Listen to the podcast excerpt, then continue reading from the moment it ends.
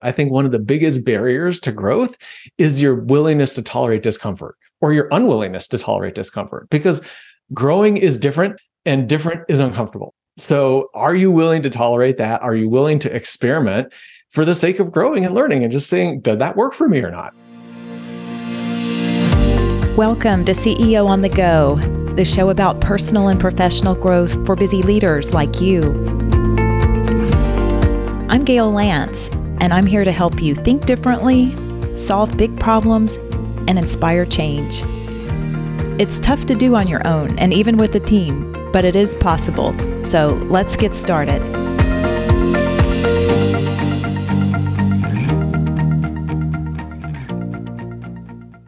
Welcome back to CEO on the Go. I hope you're doing well and that you've enjoyed the last few episodes. I like it when there seems to be a thread that connects a few episodes together. I typically don't plan that. They just build on each other nicely. At least I think so. So a couple of episodes back, I recorded an episode called Don't Blame the Work, Rethink It. That was episode number 161. It essentially challenged the idea that work is believed to be the main cause for so many of the problems that we face regarding well-being. And I also don't believe that leaders need to be solely responsible for everyone's well-being at work. Individuals can assume greater responsibility for that, and leaders can support them in many ways. And there are lots of good things that come about when you don't blame the work and rethink it. My guest today will share the rethinking about work that he did that put him on a different path that led to new growth and new success. And before I share more about him, I also wanted to mention the previous episode I did called Leveraging AI, Your Experimentation Imperative. That was number 162, because I believe it is an imperative for leaders, that's you, to get more comfortable with and practice experimenting, especially as it relates to AI. But being willing to experiment in all aspects of your life and work is just so important. And my guest today reinforces that idea as well. So I'm excited to share the conversation I had with Rusty Gaylord, who's an executive career coach, speaker, and author. He was the worldwide director of finance at Apple in the hyper-growth years after the iPhone was announced, running the global sales forecast. And prior to that, he worked at GE. He was schooled as a rocket scientist and plays in a rock band. He has very interesting background. I learned that he and I actually have a lot in common as it relates to the thought process we went through when leaving the big corporate world and taking steps to put ourselves on a new entrepreneurial growth path, doing work that matters. We also have similar passion and commitment to help other executives on their own growth path.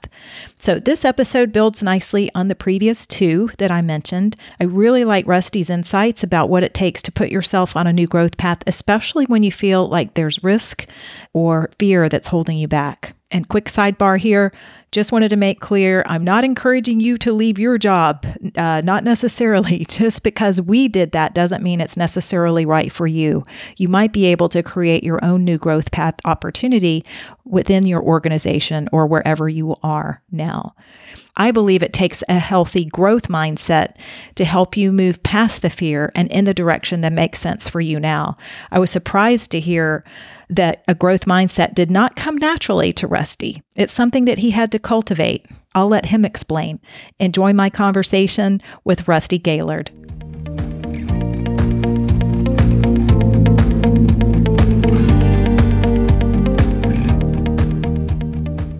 Rusty, welcome to CEO on the Go podcast. I'm so glad that you're here. Thanks, Gail. I'm looking forward to our conversation.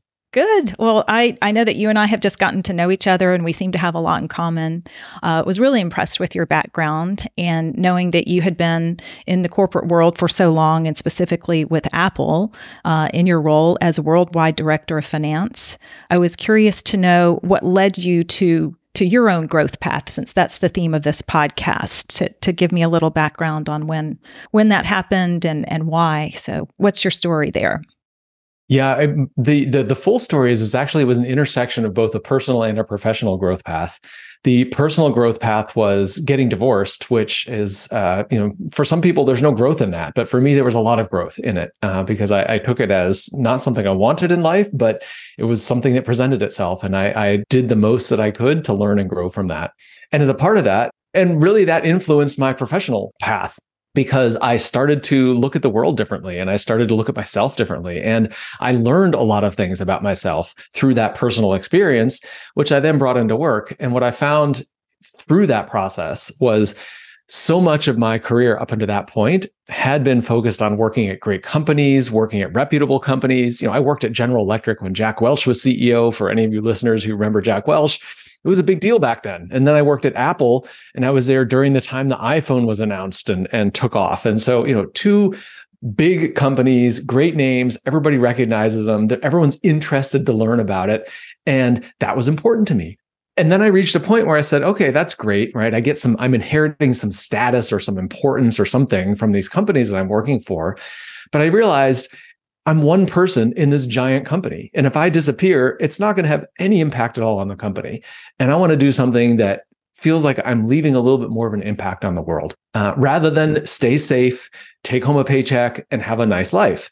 I want to do something that had a little more impact. And so that was what put me on to this growth path. Yeah. And of course, I can so relate. Some somewhat parallel stories here. But I was really curious to know, because you were in a role of finance, which is historically known for, you know, being very careful about taking risks, right? In terms of the stereotype. And we probably have a lot of listeners in that field as well. So it seems like you were more drawn to wanting to do work that matters or making an impact as opposed to staying in the corporate role. Was it especially hard, though, given how you had been trained or had become accustomed to working in your job?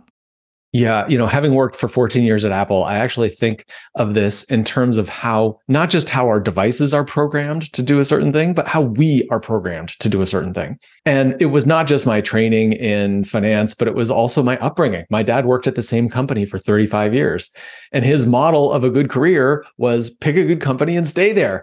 And so, like, you know, I remember as a kid, he would literally put on a suit and pick up his briefcase and go to work. I mean, this was like classic, almost 50s era. I'm not that old, but didn't grow up in the 50s. But that's what it was like. And so to me, that was my programming. That's what success looked like. And so there was a huge part of me that was drawn to just keep doing what you're doing. Continue going to work. And Apple's a great company. I had a great job there. I'd been in the job for a lot of years. I was really good at it. It had become easy for me.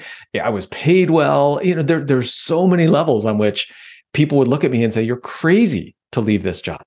And so I really, to me, it was this process of zooming out. And I use that with my clients a lot, like zoom out from this specific thing that you're in, into the big picture of your entire career. And even beyond that, into the big picture of your entire life. And what will matter to you?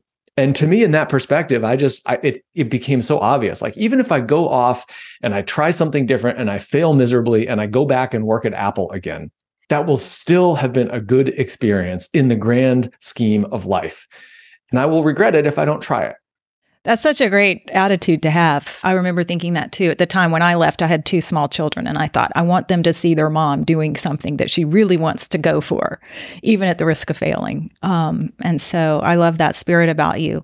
What would you say to people who are beginning to have inklings, or they may be very clear that they're not on the right path or that they need to make a change? How do people know when they're on the path that they, quote, should be on or feel good about being on versus something that they probably need to take a closer look at and affect some change in? Yeah, well, we all know, right? We all know at some level, we've got that inkling and the questioning, the uncertainty. And it's a question of what you do with that, right? You can push it away and say, no, I can't do that right now. I have two small kids. I've got to stay in this job and be safe and secure. Or you can listen to it and honor it. So that's the first piece. The second piece I would say is it's never an intellectual decision, right? This is not something that you're going to be able to analyze and rationalize any more than you can use that approach to pick what you're going to eat in a restaurant. That's just not how we do it. You go in and you have to listen to more what you want. And that is not an intellectual thing. So I actually have a kind of three simple steps that I use to help guide people through making an important decision. And they all start with the letter S. And so they're, you know, simple steps, but they're for super decisions. And so the first S is space, that you need to give yourself some space. And that's really, it's both changing your physical environment, because your physical environment shapes the way you think, right? Like you'll notice this when you walk into your office, if you're still going into an office, like you just kind of take on almost a different persona, right? Now I'm my work self.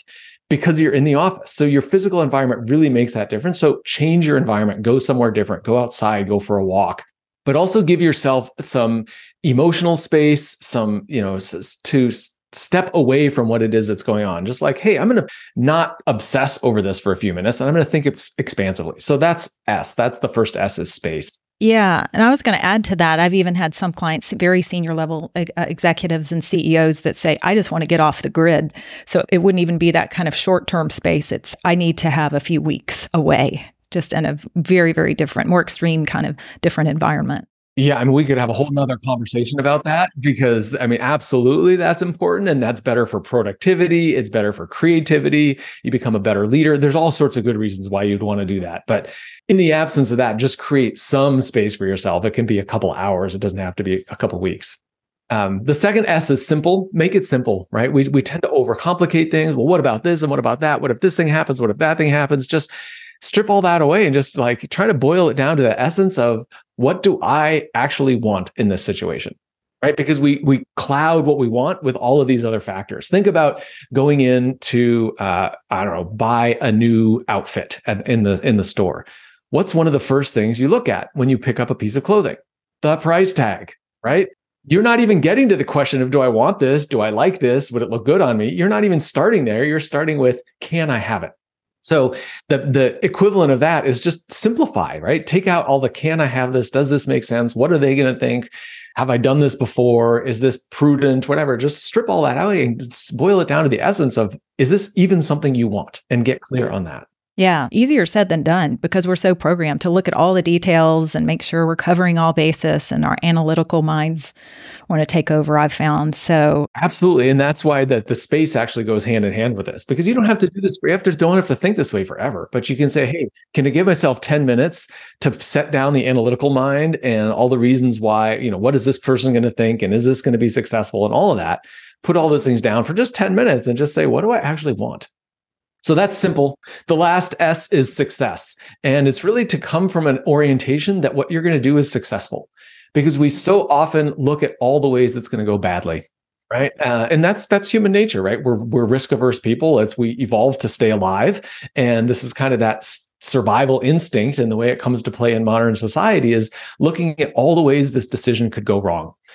And instead of taking that, where's all the way it can go wrong, all the ways it can go wrong, take the perspective of where are all the ways it can go right.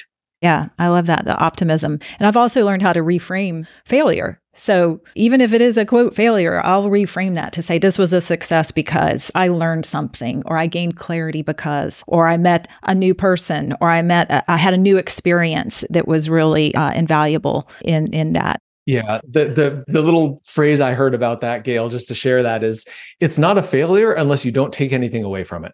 Yeah, that's good.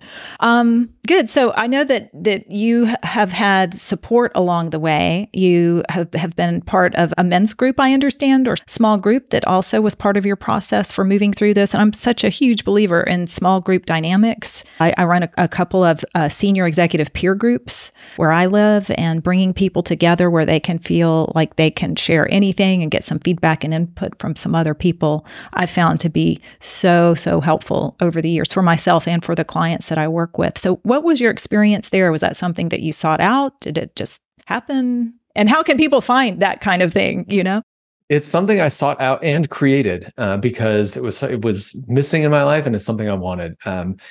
It's not easy to find. I'll be honest, like finding that right group. And so, but the thing is if you understand that there's some value in this, be willing to go out and find it. I know for me, participating in these kind of in small groups like that is absolutely transformative. And there's a couple of reasons for that. And number one is think about your self-talk, right? Like most of us with the things we say to ourselves, the way we're critical of ourselves, all that, like no one would ever say that to us. And you would never say those kind of things to another person. It's just what's going on inside of your head. And so being in a group of people is so helpful because they're actually verbally saying to you positive things that are totally different from what you're hearing in your head. And that kind of positive reinforcement just makes a huge difference. And of course, you're going to learn things, you're going to get feedback, you're going to get, you're going to get all sorts of kind of tactical things. But beyond the tactical things, there's this foundation of belief in who you are and what you're capable of that is really transformative. Because I will just say, for anyone listening, you are doing a fraction of what you're capable of. And that's not a criticism. It's just it's really a celebration of your capacity and your capability. You're capable of amazing things, and we all limit ourselves because we're afraid. And we, oh my gosh, what if I did this? What are other people going to think? Could I really do that? I've never done it before. We all have the self-doubt and hesitation, but being in a group can really help to celebrate your potential and what you're capable of, and encourage you to realize even more of it.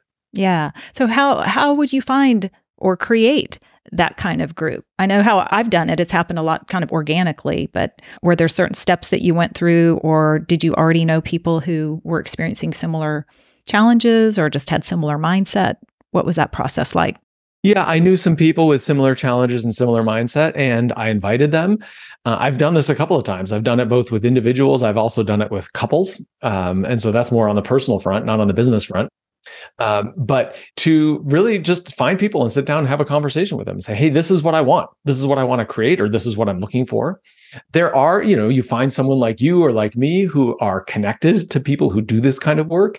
There might be a group out there, or there are organizations that do this. And so you can look at, there's certainly plenty of organizations for CEOs.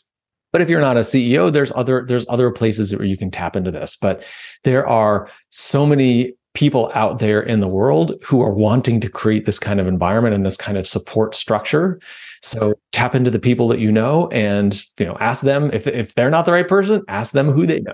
Yeah, I like that informal approach and just having it start small too.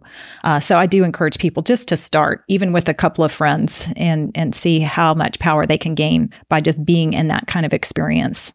And I will just add one thing is, if you do start with friends, which is also great, make sure that you just say, hey, for the next 30 minutes, we're going to do something different from what we normally do in our friendship relationship. Mm-hmm. Yeah, it is different. That's a great point. Yeah, we're not just going to sit around and talk about the same old things in the same old way. Yeah, that's great. So a lot of what is required to go through this process of really putting yourself on a different path is continuing to stay in a growth mindset. And there's so much out there in the universe about how to maintain a growth mindset. So what are your tips or ideas around how you do that, how you nurture that? To some people, it seems to be so natural, and then other people, it doesn't, and they have to work harder at developing that. So what has your experience been with that? I'm one of those people that's had to work at it. So I don't know if you're familiar with the book Mindset by Carol Dweck. She's the one she talked about this fixed mindset versus growth mindset. And I grew up with a fixed mindset. Like, you're a smart dude, Rusty, and this is what you can accomplish. And all of her research says that when you tell someone that, then they shy away from difficult things, because if you do something difficult and you fail, then it's in contrast to this belief you hold that you're smart and capable. So it's like, well, I don't want to try difficult things. But the growth mindset, actually, you like trying difficult things because you believe you're learning and growing and stretching and becoming a better person all the time. So first of all, if having a growth mindset is difficult for you, I invite you to pick up that book or go find Carol Dweck, listen to a podcast or something from her, because she talks about, she was really the brought this to light. She's really promoted it in the world. She's known for it. Yeah. So that's a great place to start. But, one of the other things is to really change your thinking. And you got to this earlier around mistakes and performance, right? So many of us think that there is a right and a wrong. And really, there is no right and wrong. There's no right way to live life. There's no wrong way to live life. There's just the experience that you have. And so if you can step out of this, and I grew up with this, there's a right way thing to do things and there's a wrong way to do things. That was a big part of my growing up. And so it's taken some work to step out of that. Yeah. So that's a big element of it. And if you can let go of that and just recognize that, part of life is about experimenting and trying things and seeing what happens. And to me, part of this comes back to my own process and my own routines that I have. So, I journal on a regular basis because that's been really helpful for me. I do some kind of like self-reflection. For me, that looks like meditation, but it doesn't have to be meditation. It can be walking, it can be sitting quietly. I know some people who start their day, they just kind of sit by themselves with a cup of coffee and just reflect. So it's finding a process that works well for you, but to give yourself a few moments of kind of grounding and reflection time, so you don't just rush into your day. Because if you rush into the day, you're going to do things today the same way you did them yesterday, and there's not going to be a lot of growth. So a little bit of reflection time is super important. Yeah. And I'm so glad that you touched on experimentation too, since that was actually the topic of the previous episode before this one. So a lot was in the context of AI and being willing to experiment, but that bridges over into every aspect of your life and your work as well. So it does. You know, in fact, I was just having a conversation with, my son's in high school, and I was having a conversation with a friend of his who's a tennis player. And apparently in high school tennis, where you call the ball in or out, there's a lot of cheating, which I thought was kind of disappointing to hear, but it's the case. And there's a whole strategy or mentality that goes around. What do you do when your opponent is cheating? Right? Do you call them out on it? Do you not say anything? Then do you say, are you sure that was out? You know, it's like, how do you approach that? And it was, you know, one of the things I suggested to this friend of my son was like, why don't you experiment? Why don't you go do a game where you come out of the gate hot and you're like, that wasn't out? What are you kidding? Like, where'd you get that idea? Are you not paying attention? You know, but just take a different approach and see what happens. You don't even know. It's just, but I will tell you that doing something like that for most people is wildly uncomfortable. Right. But this gets to this, you know, back to this idea of the growth mindset. I think one of the biggest barriers to growth is your willingness to tolerate discomfort, or your unwillingness to tolerate discomfort, because growing is different and different is uncomfortable. So are you willing to tolerate that? Are you willing to experiment for the sake of growing and learning and just saying, did that work for me or not? Mm-hmm. So good. Well, I know that we're nearing the end of our time, but I wanted to see what you had to say in terms of final tips or advice for people, regardless of where they are on their growth path, but especially to those that might need to pick up the pace or make a leap or do something a little bit different than they're used to. What advice would you have for people that are in that situation? Yeah, I think that I'm going to give you kind of like three pieces that all interconnect. One is to go back to this idea that I mentioned earlier, which is zooming out. I think it's so important to zoom out to the broader perspective of your life, right? We all have a beginning into this life, and we all have an end to this life. And to look at it and say, what's important to you? What, you know, at some point you're going to reach the end of your life, and you're going to look back, and it's natural to do some reflection and say, how did I do? Do I feel good about the life I led? Do I have any regrets? Do I feel proud of the things that I did? So take a moment periodically to zoom out and think about that. When you do, you may get some ideas. And so when you get some ideas, one of the things to remember is that it might be uncomfortable to take action on those ideas. I will tell you, when I walked away from 14 years at Apple and 20 plus years in the corporate world, it was uncomfortable. There was a huge part of me that was like thinking to myself, are you crazy? Why are you doing this? This is so risky. But I was willing to tolerate the discomfort because I knew in the big picture, it was the right thing for me to do. And that gets to the third piece, which is courage. And most people misunderstand courage. Courage is not a lack of discomfort or a lack of fear or anything. Courage is a willingness to move forward, even in the face of those things. Even when there is discomfort or fear, it's your willingness to move forward. And, you know, people think, well, at some point I'm just going to get comfortable doing this. And at least my experience is, I never get comfortable doing it. Like, growth always is uncomfortable, because every time you're stretching beyond what you've done before, there's always this discomfort of, oh my gosh, I've never done this. What's going to happen?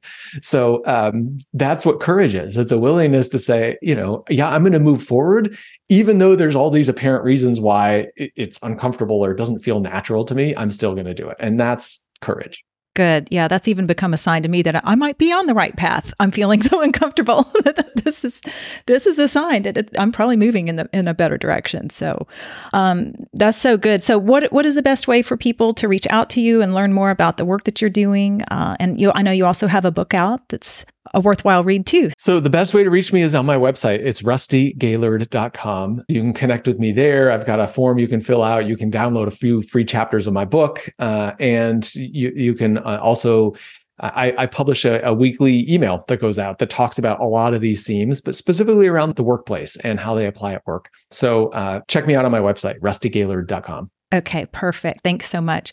Well, Rusty, I know we could go on, and we do seem to have a lot in common and are very aligned in the work that we do. So I hope that what we've talked about will give people a nudge or a push to move forward in some new ways and really get on the path that is most meaningful to them. So thank you again so much for joining me today. It's a pleasure. Thanks, Gail.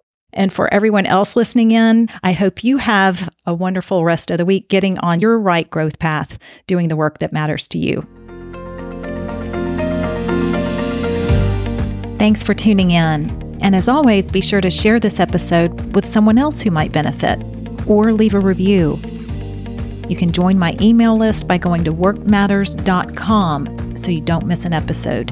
And there you can learn more about ways we serve mission-driven leaders like you. If there's a challenge you want to discuss, I'd love to hear from you. In the meantime, keep growing as a leader, inspiring change, and doing the work that matters to you.